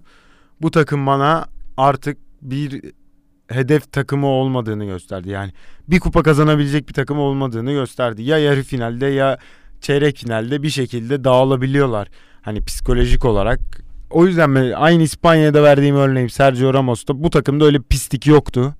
Hani bütün şeyi üstüne alıp bir ka- kabiliyetle yukarı çıkarabilecek. Ama bu takım şu an bütün hepsi böyle oldu. Hazard'ı, De Bruyne'ü, Lukaku'su, ekstra olarak Doku'yu, Batshuayi, Mertens'i bile sayabiliriz. Hani her hepsi artık 30'una geldi ve bu jenerasyonun galiba son Dünya Kupası olabilir ve bu jenerasyon en iyi başarısı Dünya Kupası üçüncülüğü. Bunu Türkiye'de başardı. O zaman da çok iyi bir jenerasyon vardı. Hani şunu söylemek istiyorum. Jenerasyon kendi üstüne çıkamadı. Çok ekstra bir şekilde. Hani De Bruyne diyoruz. Tarihin en iyi Premier Lig orta sahalarından hani en iyi top asist yapabilen, topa çok iyi hakim olabilen bir oyuncudan bahsediyoruz. Çok ekstra bir maç aldığını hatırlıyor musun? Milli takım özelinde hani turnuvada. Yani en çok eleştireceği noktalar bence yani onlar zaten. Yani Evet. ku- Kulüp takımına bakıldı mesela bir Avrupa Şampiyonlar Ligi noktasında. Yani bu kadar olağanüstü hani yeteneklerle bizi ve gerçekten hani bunun normal hani e, bir sezonluk periyotta da hani e, gösterebilen bir oyuncunun hani böyle e, kritik noktalarda hani iz bırakacak maçlar hani düşünülür ya hep mesela kariyeri bittiğinde mesela şu maçı e, gerçekten bu adam almıştı diyebileceğimiz. Yani De Bruyne bütün kariyeri boyunca bence e, bunun eksikliğini hissedecek yani biz konuştuktan sonra ve bana öyle geliyor. Diyeyim sana bırakayım Yani tekrar. Aynen öyle. Ben de onu söylemeye çalıştım zaten. Ama bu sefer bence farklı olabilir hani oyuncular. E şunu diyeyim yani gözüme direkt Witsel çarpıyor. Witsel'in De Bruyne'den milli takımda daha fazla etkisi olduğunu düşünüyorum yani. Milli takım özelinde konuşuyorum bunu kulüp performansı olarak değil. Tabii ki de kulüp performansına bakılırsa De Bruyne'in yanına yaklaşamaz kadrodaki çoğu isim. Ama ve lakin artık herhalde oyuncularda şey diyebilir. Ya kulüpteki performansımızı buraya taşıyalım artık. Yani tabii ki de taşıyorlardır. İstekleri o yöndedir. Hani bunu bir başarıyla taşlandıralım ya da bir Dünya Kupası'nda çok iz bırakalım. Hani 2018 Dünya Kupası deyince aklına insanların Hırvatistan yani Fransa şampiyon oldu ama Hırvatistan'ın performansı da çok etkili geliyor. 2014'e döndüğümüzde Arjantin'in performansı hani oradaki Almanya'nın performansı çok etkili oluyor. 2010'a baktığımızda komple bir İspanya hegemonyası görüyoruz. Hani böyle bir iz bırakabilmiş bir turnuva geçiremediler daha önce. Ben şahsım adına konuşuyorum. Yani çok genç bir takımda bir yandan bir yandan çok yaşlı bir takım. Bilmiyorum ne yapacaklar. Yani kalesinde Kurtuğa var. Yani geçen ay Avrupa'nın en iyi kalecisi ödülünü aldı. Forvet'te Lukaku var. Birazcık sıkıntılı. Batshuayi'nin oynama ihtimali de çok yüksek. Hani milli takım özelinde iyi bir oyuncu o da. Galatasaray'dan Mertens var. Yani ilk 11 başlar mı sence Mertens? Bir Galatasaraylı olarak sana sorayım. Ee, başlamaz. Direkt yani şu e, takip ettiğim kadarıyla yani özellikle son 1-2 sene senesiyle birlikte e, yani ilk 11 noktasında milli takım üzerinde konuşmak gerekirse düşmüş bir oyuncu. Yani başlayacağını ben sanmıyorum ama yani bir noktada yani be- iyi etki bırakabilecek bir oyuncu. Yani Belçika'ya dair şu, şuradan başlayalım bence. Yani e, ikimiz de yani yaş grubu benzer yaş gruplarında olduğumuz için yani uzun yıllardır bu milli Evet. takıma dair evet bir beklentimiz var. Hani ve yani kadroya baktığımda e, bu oyuncu grubunun çoğu mesela 10 sene önce de e, aynı oyuncu grubu vardı. Hani çok çok az oyuncu değişikliği olan bir milli takım. Hani evet yani genç jenerasyondan yeni e, yeni eklenen ve dediğin gibi Jeremy Doku eklemesi var. Yani savunmada e, bir faiz eklemesi var. T Teat eklemesi var. Rende bu sezon değişik işler yapıyor. Yani ön plana çıkan genç oyuncular var ama bu takımın ana ana ana he, o yani iskeletine baktığımızda hep aynı oyuncular var. Yani e, yani bu kadar değerli hani altın jenerasyon olarak hep lanse edilen bir ülkenin artık yani bir noktada çünkü her şeyi yani hamur, şeker, un her şeyi olan bir takım. Yani kadroya bakıyorum. Yani gerçekten e, her noktada her noktada gerçekten çok kıymetli oyuncular var Vahit. Yani şimdi orta üçlüde yani nasıl başlıyor?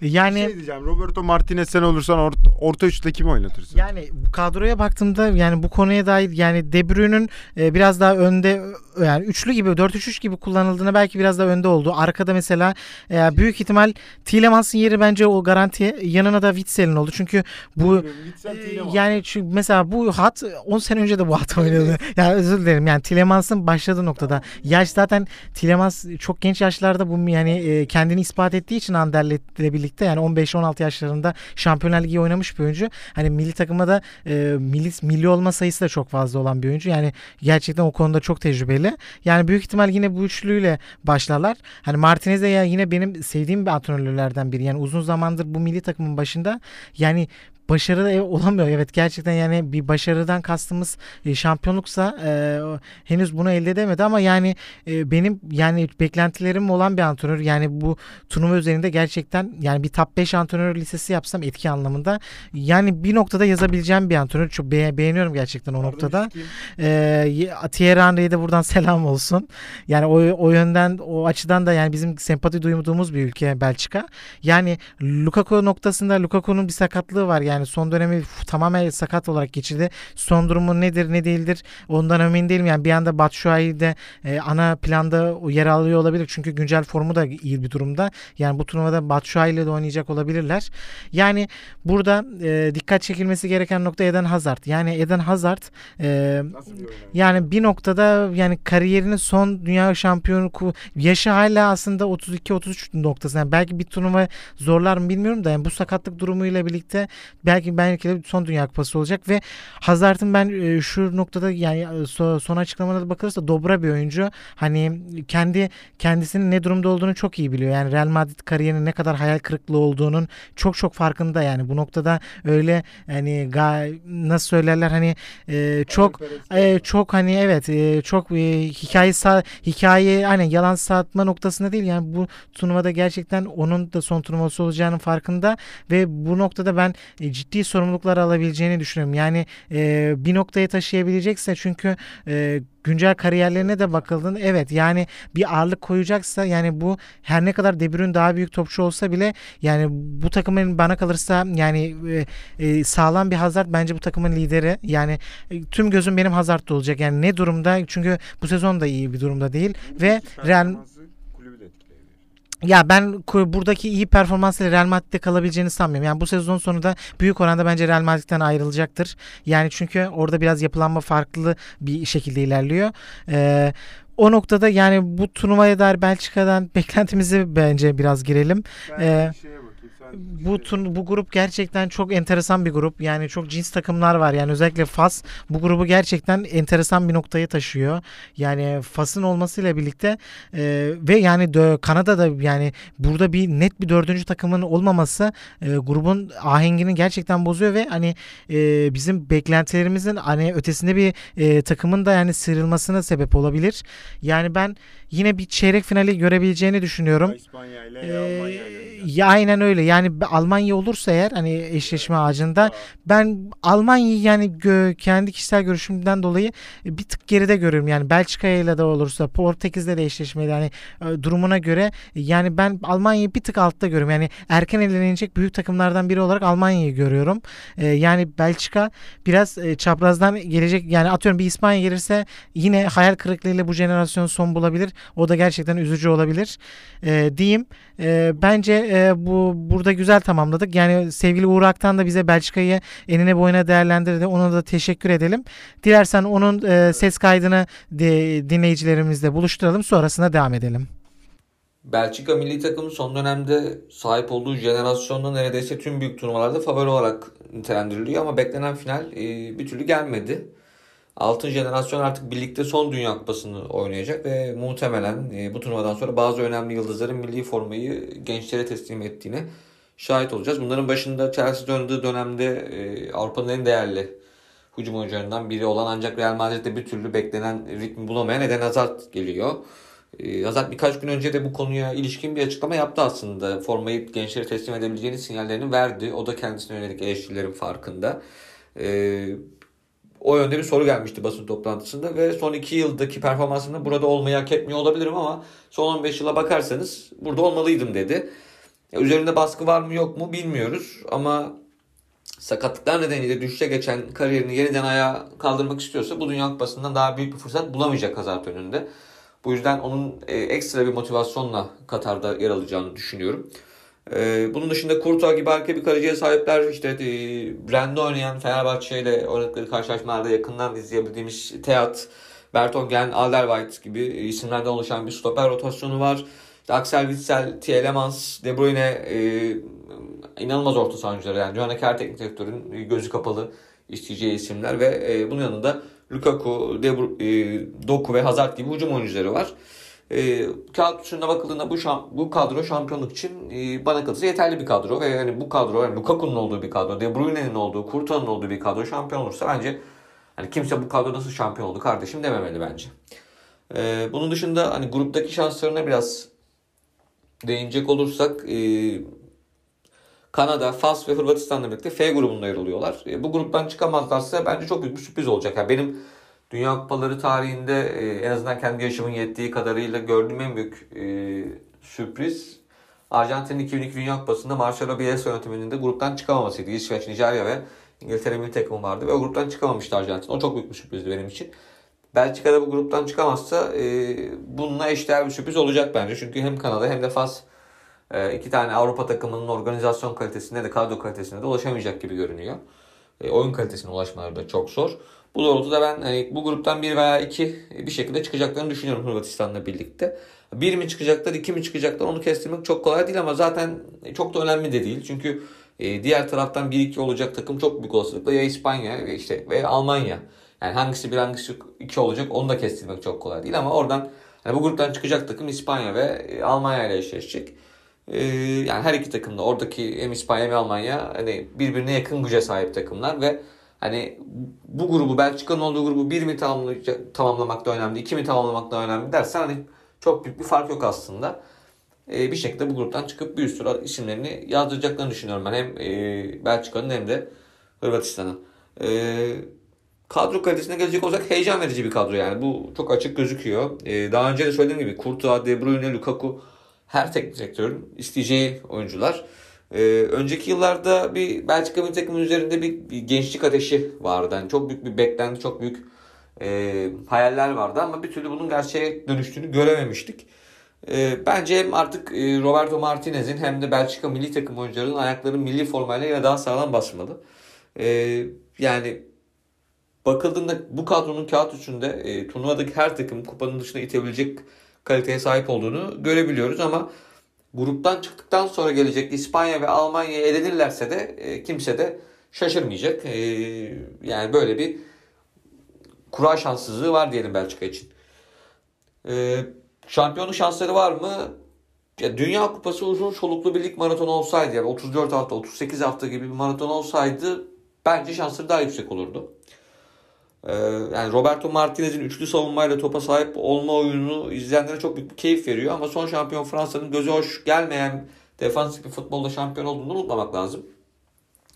Yani en basitinden işte Jeremy Doku e, çok büyük bir yetenek. Yani izlemesi müthiş bir keyif.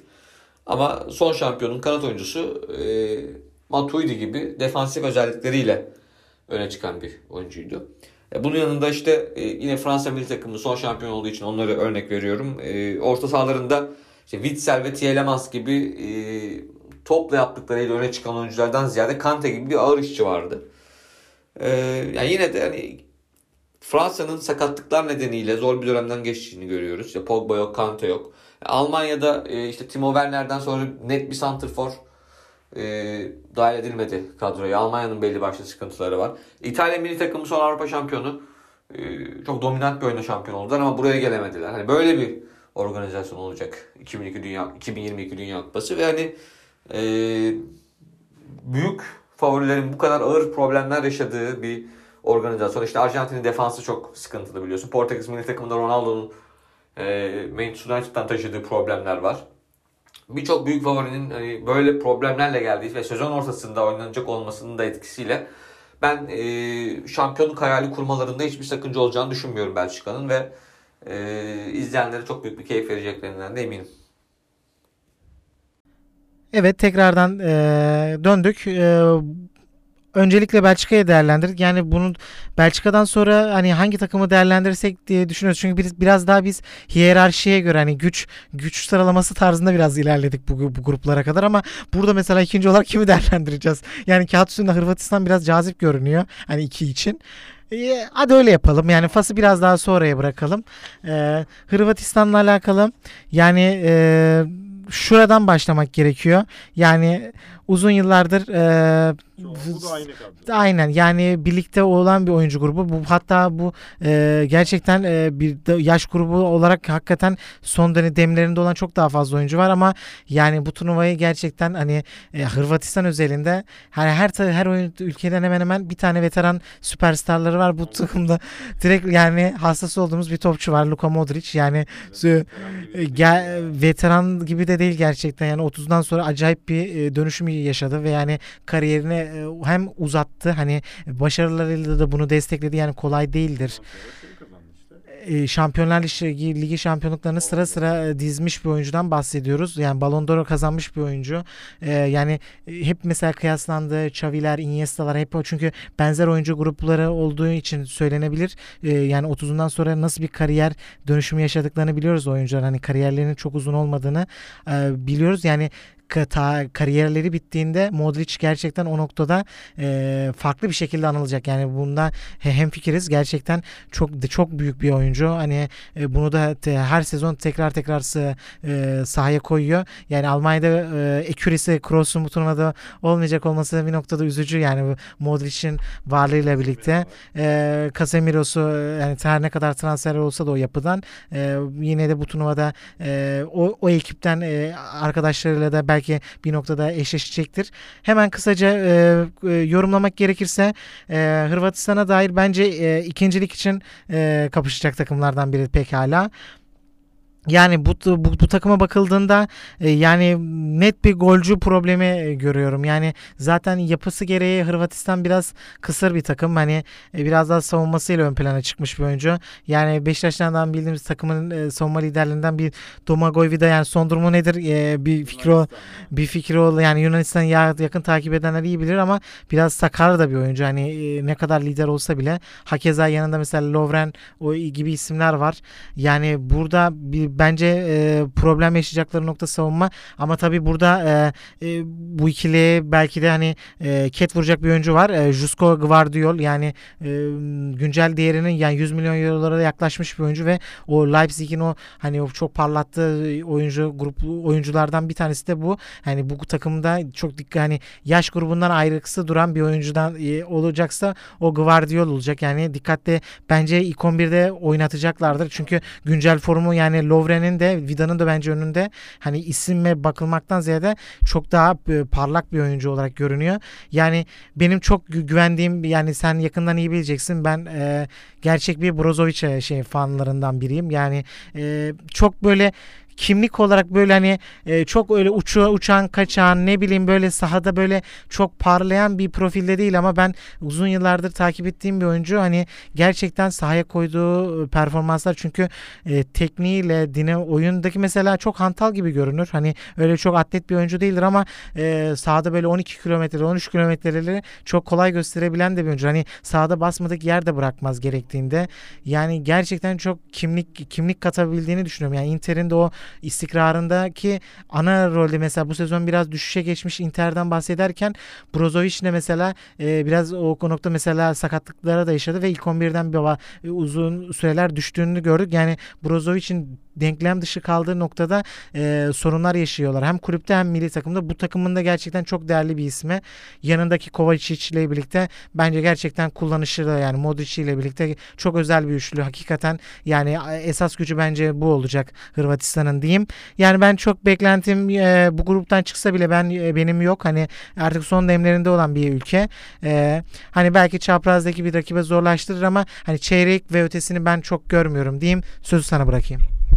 Yani sen çok güzel özetledin her şeyi aslında. Ben orta sahasına sen kısır olduğundan bahsettin hani her zaman kısır bir takımdı diye. Yani şuna değinmek gerekiyor. Buradaki kısırlığı orta sahadaki üçlü ya da dörtlü artık nasıl bir hatla oynayacakları belli olacak. O çözecek. Yani ileride belki Perisic'i şey yapar mı ya? Yani Perisic tek forvet olarak hani forvet olarak düşünebilir misin? Yani o yani çok enteresan bir oyuncu Perisic biliyorsun. E, o yüzden yani kanat dedim. bekinde hani e, kulvar kulvarı komple kapatabilecek bir oyuncu ve hani gerçekten e, pozisyonuna göre golcü de bir oyuncu. Hani dediğin çok mantıksız değil yani. Şu forvet listesine baktığımızda onu böyle sahte 9 yani yani o noktada tabii ki de oynamayacaktır ama bir noktada hani gol arayan bir e, Perisic de görebiliriz. Yani diyeyim yani onun kullanımı da bu turnuvada önemli olacak. Yani çünkü orta saha aslında belli. Modric, Kovacic, Brozovic. Hani dörtlü oynarsa yanına kimi koyarsın sen buradan? Susic mi, Yakic mi? Yani ben ikisini Ma- koymam diyeyim. yani tamam. Ön tarafa belki Vlasic koyabilirler. O yani, yani potansiyeline çok ulaşabilmiş bir oyuncu değil ama yine burada dikkat çekici bir oyuncu olarak. Yani kadroya bakıp gördüğümde aslında gerçekten son demlerin aslında bu 2022 Katar'da düzenlenecek Dünya Kupası birçok milli takımın son tur oyuncuların oynattığı Dünya Kupası olarak tarihe geçebilecek. Çok, çok ciddi bir jenerasyon. Çok ciddi bir jenerasyon. Yani 2026'da düzenlenecek ABD'de düzenlenecek Dünya Kupası'nda büyük ihtimalle bu takımların eğer biz Geçire Podcast'i yapıyor olursak çok farklı isimler konuşacağız. Çok farklı jenerasyonlar konuşacağız. Yani mesela elime diğer Belçika kadrosunu aldığımda da büyük ihtimalle bu kadronun yarısı olmayacak. Hırvatistan'da da olmayacak. Modric eğer o turnuvada da oynarsa artık şey var ya oturup Allah diye daha ne istiyorsun yani Modric diye bağırasım geliyor. Yani çok ekstra bir şey yok. Hırvatistan dediğin gibi bence de en fazla çeyrek final görecek. Hani çok sürpriz olur yarı final final. Çok çok sürpriz olur. Son Dünya Kupası'nda zaten final oynadılar. Bence hak etmişlerdi. Fransa'dan bir tık daha ben ya biraz duygusal olarak söylüyorum. Fransızları çok sevmediğimden dolayı. Nafi hariç. Nafi'yi çok seviyorum. Fransa'da yaşayan tek Türk benim için Nafi. Deyip şey yapalım. Fas Kanada konuşacağız. Bize Hırvatistan'ı Ali Serhan Şahin değerlendirdi. TVNet Spor sevgili, sevgili şefim değerlendirdi. TVNet Spor şefi, editörü, her şeyi Ali Bey değerlendirdi. Onun görüşlerini dinleyelim. Ondan sonra biz Fas'ı konuşacağız. Hırvatistan dendiği zaman aklımıza kupalar, şampiyonluklar, başarılar, tarih yazan skorlar gelmiyor belki ama bu ülkenin en büyük artısı bana sorarsanız istikrar olmalı. Neden istikrar diyoruz? Çünkü Hırvatistan bilindiği üzere 1994 yılından bu yana FIFA üyesi ve o tarihten bu yana hemen hemen her turnuvada varlar. 94'ten bu yana tam 7 kupanın altısında Hırvatistan'ı gördük. 98'de Dünya Kupası üçüncülüğü, 2018'de ise ikincilik. Yani Hırvatistan bilindiği üzere Katar 2022'ye son finalist ünvanıyla gelecek.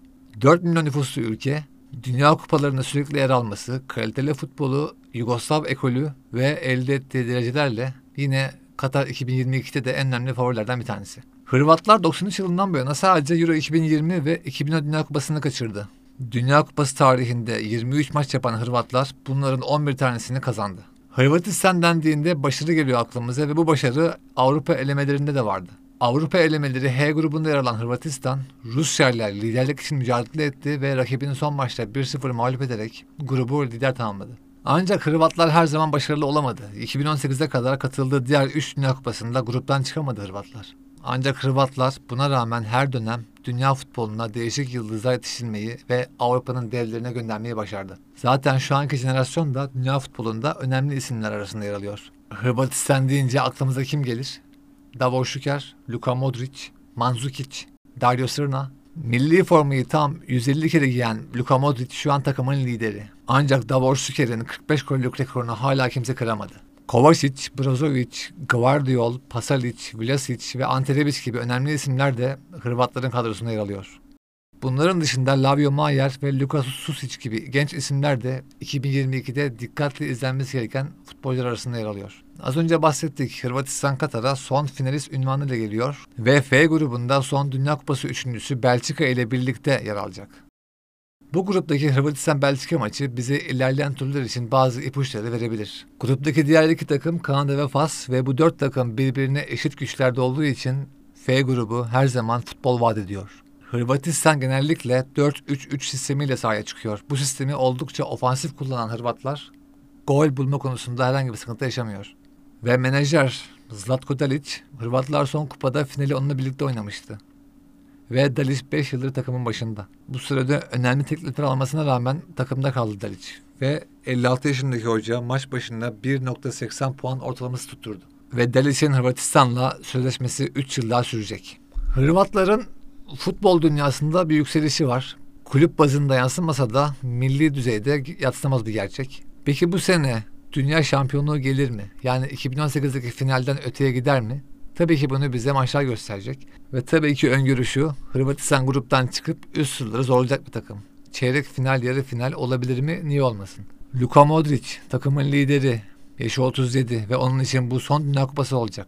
Real Madrid'le her kupayı kazanan Modric, Dünya Kupası başarısıyla kariyerini sonlandırabilir. Bir de önemli nokta da şu, Hırvatistan'daki şu an genç jenerasyon. Bu yıldız adayları Dünya Kupası'ndan sonra çok farklı seviyeye ulaşabilir. Şahsi görüşüm Hırvatistan'ın Dünya Kupası'ndaki en oturmuş takım olduğu yönünde. En azından bu takımlar arasında yer alıyor ve ilk üçe girer.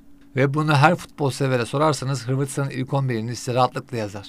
Kimin nerede oynayacağı, kimin hangi rolde olacağı çok açık. Bu tespiti yaparken de Dalic'in takımın başında 5 yıldır bulunması ve 2018'den benzer bir kadronun Katar 2022'de olmasını da gösterebiliriz. Özetle tecrübeli isimler, genç isimler, yıldız adayları ve başarılı bir menajer.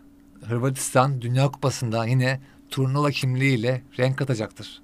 Tekrar bir final görür müyüz? Niye olmasın? Evet Ali Serhent Ali Serhent Şahin'e çok teşekkür ederiz. Bize Hırvatistan'ı değerlendirdi. Biz şimdi Fas'a geçelim. Fas'a geçerken Abdullah Fas'ın kadrosuna baktı. Böyle yaptı. Çok değişik. Çok değişik. Çok kritik diye bir bağırdı. Yani Fas kadrosu gerçekten çok etkili bir kadrosu var yani. Kalecisinden tut ileri ucu hattına kadar. Ben hemen şunu gözüme çarptığı için soruyorum. Hakim Ziya Anadolu Ajansı'nın şeyine bakıyoruz. Kadrosundan görüyoruz. Ne oldu? Hayır. tamam bir şey yap. Hayır şuna değinecektim. Forvet Hakim Ziya yazmışlar. Kanat forvet. Kanat forvet gibi. Az önce Perisic'te dediğim gibi olabilir mi?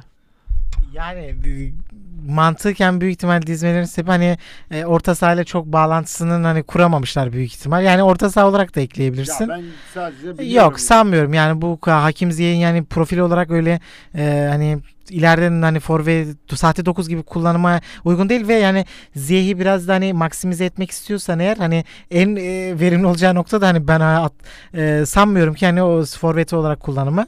Yani oradan başlayalım. Ee, yani e, kadrosuna baktığımızda sen oradan girdin söze. Yani e, e, profil olarak yani gerçekten çok enteresan oyunculara sahipler. Yani bu bu demek değil ki hani e, turnuvada çok ilerleyecekler anlamında değil ama hani hep pas dediğimizde mesela hep böyle kafadan böyle kontak böyle oyunculardan kurulu mesela ama çok özel yetenekli bir oyuncu grubu Yani genellikle şey, geliyor. Disiplinsiz tavırlarından dolayı Evet. Belanda. E, gibi zaten o da özellikle şimdi gireceğim Amine Harit'in e, ağır sakatlığından sonra adı geçen oyunculardan biriydi. Hani milli takıma seçilir mi acaba vesaire diye. Çünkü güncel formu hiç fena değil Bel Belanda'nın da Türkiye Süper Ligi'nde. Yani şuradan başlayalım. Amine Harit yani bu, bu kadroya baktığımızda bence konuşulması gereken özellikle bu Ziyeh'in güncel formunu da düşünürsek bence bu takımın esas lideri yani bu turnuvada Harit olacaktı. Yani bu kadroda gerçekten Eşref Hakimi gibi, e, Mazrui gibi özellikle oyuncuları var ama yani bu takımı e, yani kimliğine verebilecek anlamında e, net bir şekilde Amine Harit olacak yani çünkü o çok özellikli bir oyuncu ve e, mesela yaz döneminde Galatasaray'a adı geçtiğinde öyle herkes e, böyle kafadan kontak bir profil olduğu için öyle çok hani aman gelmesin tarzında çok yaklaşılmıştı ama Marsilya'sı kariye e, sezona Marsilya öyle bir girdi ki yani gerçekten uçuyordu. Yani çok çok yazık oldu. Yani e, turnuvaya çok az bir süre kala çok çok ciddi bir diz sakatlığı geçirdi ve yani kariyerini bile e, sekteye uğratabilecek bir sakatlık. Gerçekten görüntü anlamında e, hiç hoş değildi. İnşallah bir an önce sakatlığından geri dönebilir diyelim. Yani onun sakatlığı gerçekten Fas'a dair hani e, benim hani tavanını gerçekten çok kısıtladı öyle söyleyeyim. Yani Harit'in varlığı ve yokluğu arasındaki marj bence çok yüksek. Çünkü Hakim Ziyeh özelinde bakacak olursak yani Hakim Ziyeh e, gün yani yine benim e, güncel futbolda yani çok beğendiğim yani bayıldım hani izlerken gerçekten çok büyük keyif verebilen bir oyuncu. Ama yani güncel formuyla artık yavaş zaten Chelsea'de e, çok çok az süre almaya başladı. Hani an, değil yani rotasyonda bile kullanılmıyor. Antrenör değişikliğiyle de çok çare olmadı. Artık bu noktada ha, Ziyeh'in bir transfer artık transferinden söz edebiliriz. Transfer turnuvası da olabilir onun için. Yani verecekleri çünkü çok önemli. Yani bu takımın e, e, şu anda bir numaralı hücum lideri olacak artık. Yani şu andaki oyuncu havuzuna bakıldığında. Yani bence Fas'a dikkat çekecek bence iki tane e, oyuncu varsa bence kanat bekleri. Yani gerçekten az önce söylemiştin. Yani Mazruisi, Eşref Hakimisi yani özellikle Roman Sayıs'ın da varlığıyla birlikte yani bu iki bu üç oyuncu yani şey diye bağırıyor. Yani ben 3-5-2 diye bağırıyor. Yani bu çok çok yakın. Zaten Roman Sayıs'ın da Beşiktaş'a gelirken hani özellikle Wolverhampton döneminden biliyoruz. Bu bu oyuncu yani doğal bir üçlü savunma oyuncusu yani ama Beşiktaş ne yaptı? Yani sezon başından beri ısrarla dörtlü hatta oynadığından sö- dolayı hani so, sayısında yani e, aslında verim anlamında en pik e, oyun kurgusu dörtlü değil yani bunu biliyoruz. Bu kadroya ise çok yakın yatkın bir oyuncu. Hani onu koy sol stopere rahatlıkla oynasın yani ayak kalitesini sana kullandırabilir ve yani iki tane fişek oyun ve tekniğiyle de birleştiren Hakimi ile Mazurayisi var bu takımın. E, diyelim yani bu konu bu konuda e, beklentilere e, girecek olursak yani e, Oradan çok çıkarsa- kafam çok karışık. Yani daha birazdan Kanada'ya da geleceğiz. Yani Kanada'ya dair de yani Kanada'yı net bir şekilde dörde yazamıyorum. Yani en e, fi- tahminimden e, uzak grup bu. Yani Belçika'nın ilk iki yapacağı bence garanti. Yani orada bir problem yaşamayacaklardır ama ikincilik için yani Hırvatistan'ın çünkü güncel oyun e, performansını çok merak ediyorum. Yani Fas da aynı şekilde bize uzak e, bir hani mi- bir milli takım. Yani nasıl bir biraz e, izleyerek biraz e, kestireceğiz. Hani illa bir tahmin ver ver diyorsan hani yani bir tahminimi soracak olursam ben Hırvatistan'ı hani G daha tecrübesi yani özellikle yani Modric, Kovacic yani bu Brozovic ile birlikte yani gerçekten e, özellikle atıyorum Fas eşleşmesinde yani bunların bu oyuncuların oyuncu grubunun fark yaratabileceğini hissediyorum. Diyeyim sözü sana bırakayım. Yani sen çok güzel özetledin. Kanada'dan bir sesimiz var. Yani Kanada'ya ben fazla diyecek bir şeyim yok. Kanada'ya giriyorum. Kanada'ya giriyorum. Yani Kanada'ya girme girerken şunları söylememiz gerekiyor. Turnuvanın en yaşlı oyuncusuna sahipler. Kim bu oyuncu? Tabii ki Atiba Hutchinson Beşiktaş'ın futbolcusu. Ekstra olarak Larin var. Hani Larin'in performansı da çok etkili olacak Kanada adına. Hani nasıl bir oyun oynayacaklar hiçbir fikrim yok gerçekten. Yani Alfonso Davis var. Lille'den gördüğümüz kimdi? Jonathan David. Jonathan David, o da tecrübeli O da o da tecrübeli Yani bir oyuncu. olarak aslında 2 milli bir oyuncu ama hani e, özellikle hani Belçika kariyeriyle ve Lille sonrasında Lille'de aslında Lille'de bu sezon iyi de performans verdi sergiledi. Yani Alfonso Davies bence dikkat çekici nokta olarak görünüyor. Yani bu takımda e, hani diğer oyuncuların profillerine baktığında hani e, kaliteyi gerçekten yükseltecekse hani bir oyuncu o da e, Alfonso Davies olacak. Yani Amerika'daki gibi e, keskin yorumlar yapamıyoruz yani bu ülkeye dair. Dünya Hani- ikinci defa katıldılar. Kesinlikle yani tanıdığımız bir ülke ama e, hani e, birkaç oyuncusu dışında özellikle Futbolcusu. yani Larin'le Jonathan David'de yani bir dö- 4-4-2 bir oynatabilirler. Yani e, sen şeyden bahsettin, Larin'den bahsettin. Yani Şenol Güneş bile mesela o noktada mesela Larin'in e, Beşiktaş'taki kariyerinde hani aslında Şenol Güneş'in Sergen Yalçın. e, Sergen Yalçın'ın hani o kullandığı şekilde aslında e, Şenol Güneş de o stilde oynatmayı yani yat bu, o, çünkü bu kadroda öyle Beşiktaş kadrosunda öyle bir oyuncu yok. Hani Larin bu turnuvada böyle bir dikkat çekerse belki Beşiktaş tekrardan hani e, Beşiktaş'a tekrardan transfer bile konuşulabilir. Çünkü Şenol Güneş o noktada hani ciddi bir arayış içerisinde hani bu o ikinci santrafor olarak hani koşullarıyla birlikte E, o benim de dikkat çekeceğim bir nokta olarak söyleyebilirim. Devam edebilirsin istersen. Ya şöyle diyeyim, şöyle olabilir. Alfonso Davis aynı Şenol Güneş, Şenol Güneş Kanada'nın teknik direktörü olarak düşünelim. Tamam mı? Hani Larry Natibas falan. Şunu diyelim. Alfonso Davis forvet. Larin'i sol kanat ikinci forvet gibi düşünüyor ve sağdan gelen ortaları La- Larin tamamlıyor. Hani Beşiktaş'taki performansını daki benzer bir şekilde düşünürsek arka direklerin şeklini düşünürsek belki Kanada'nın bir ekstra performansı olabilir. Hani bunu şey diye düşünüyorum. Yani tamamen atıyoruz yani ütopik bir düşünce. Sence Hırvatistan Larin'in nasıl bir Beşiktaş'taki performansını ekstra olarak incelemiş midir? Yani Yani e, incelemeli yani bu kadroya baktığımızda bu kadroya baktığımda yani çünkü o gerçekten e, hani bu takımda gerçekten kullanabilecekleri önemli detaylardan biri. Çünkü Larin hep şey, şey hatırlarsın yani bizim evet yani hep e, bir fotoğrafı vardır. Arka direkte e, kafayla ayakla bir şekilde tamamlanıyor ve yani bu basit gibi görünür ama gerçekten çok kıymetlidir. Yani Sergen Yalçın e, o başarıya götüren e, hususta gerçekten bu özelliğini Larin'in çok iyi kullanmıştı.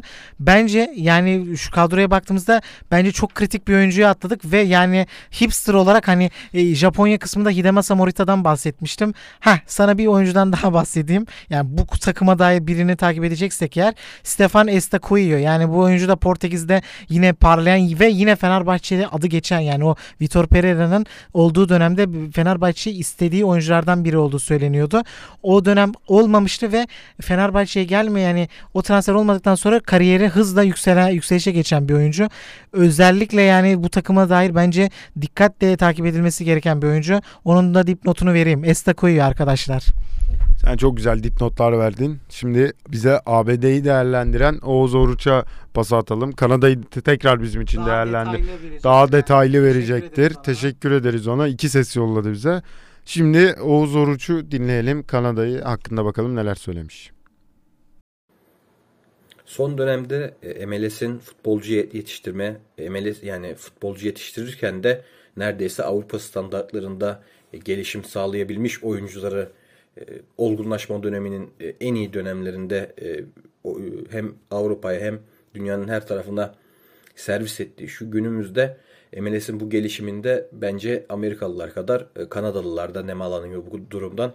Hem Montreal hem Vancouver hem de Toronto'nun MLS'te mücadele eden takımlar olması e, Kanada'daki oyuncu çeşitliliğini, oyuncuların e, gelişimini ve oyuncuların e, milli takım bazında da kendilerini gösterme şansı bulmasını sağlayan durumların başında geliyor. Yani zaten bu anlamda baktığımız zaman da Kanada'nın mevcut Dünya Kupası kadrosunun büyük bir bölümü MLS çıkışlı oyunculardan sağlanıyor.